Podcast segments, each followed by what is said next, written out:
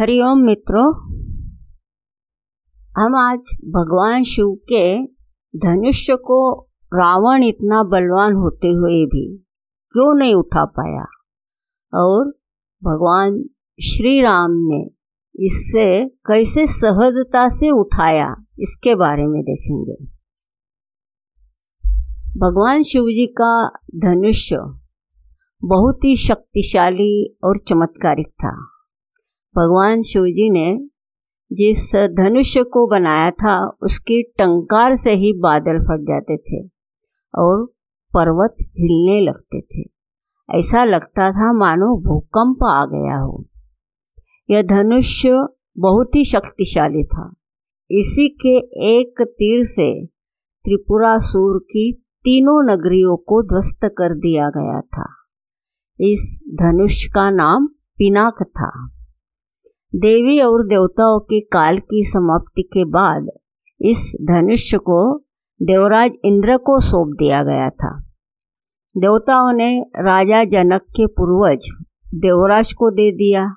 राजा जनक के पूर्वजों में निमि के ज्येष्ठ पुत्र देवराज थे। शिव धनुष्य उन्हीं की धरोहर स्वरूप राजा जनक के पास सुरक्षित था। उनके इस विशालकाय धनुष्य को कोई भी उठाने की क्षमता नहीं रखता था।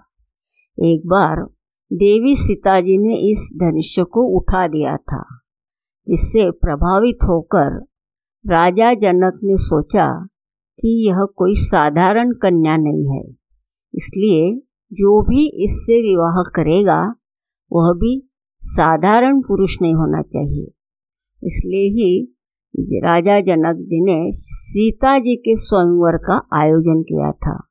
और यह शर्त रखी थी कि जो कोई भी इस शिव धनुष्य को उठाकर इसके ऊपर प्रत्यंचा चढ़ाएगा, सीता जी का उसी से विवाह होगा।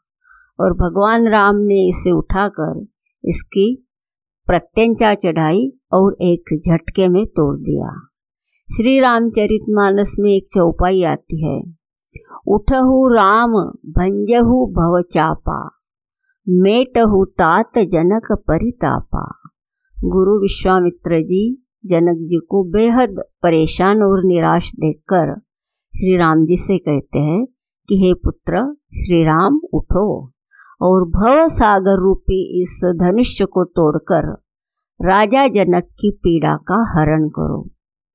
इस चौपाई में एक शब्द है भव चापा अर्थात इस धनुष्य को उठाने के लिए शक्ति की नहीं, बल्कि प्रेम, निरहंकारता की ज़रूरत थी। यह मायावी और दिव्य धनुष्य था। उसे उठाने के लिए दैवी गुणों की ज़रूरत थी। कोई अहंकारी उसे नहीं उठा सकता था। रावण एक अहंकारी मनुष्य था। वह कैलाश पर्वत तो उठा सकता था, लेकिन धनुष्य नहीं। धनुष्य को तो वह हिला भी नहीं सकता था। वह धनुष्य के पास एक अहंकारी और शक्तिशाली व्यक्ति का घमंड लेकर गया था। रावण जितनी उस धनुष्य में शक्ति लगाता था वह धनुष्य और भी भारी हो जाता था। वह सभी राजा अपनी शक्ति और अहंकार के कारण हारे थे। लेकिन जब प्रभु श्री राम जी की बारी आई तो वे समझते थे कि ये कोई साधारण धनुष्य नहीं है, बल्कि भगवान शिव का धनुष्य है।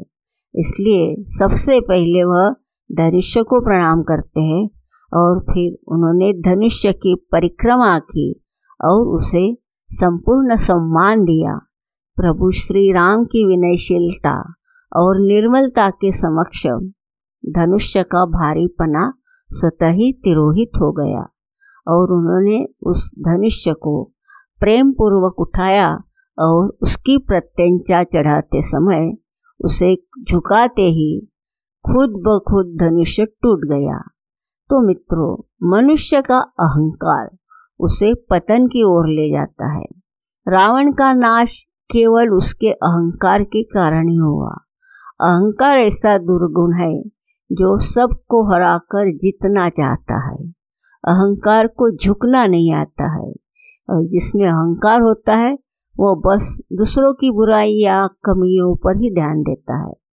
इसलिए मित्रों, हमारे अंदर सबके प्रति प्रेम हो। प्रेम सब कुछ हार कर दूसरे को जिताता है। प्रेम हमारे रिश्ते बचाता है और हमारा ध्यान सदैव अच्छाइयों पर ही होता है। और एक महत्वपूर्ण बात है कि हमारे जीवन में भगवान को स्थान देते हैं। आज हमें जो शरीर, मन, बुद्धि जैसा उपहार भगवान ने दिया है, इसकी निर्मित में हमारा कोई योगदान नहीं है। बस भगवान ही इसको चला रहे हैं। इसलिए जो भी हमसे कर्म होते हैं, उसका हमारे ऊपर श्रेय न लेते हुए उसका श्रेय भगवान को देते हैं। और सफलता, असफलता, सुख, दुख में भगवान की ही कृपा देखते हैं और अपने जीवन में सुंदर मूल्यों का निर्माण करते हैं तो हमारे अंदर अहंकार की गुंजाइश नहीं रहती है और ऐसा मनुष्य ही अपनी आध्यात्मिक यात्रा में अग्रसर होता है। हरिओम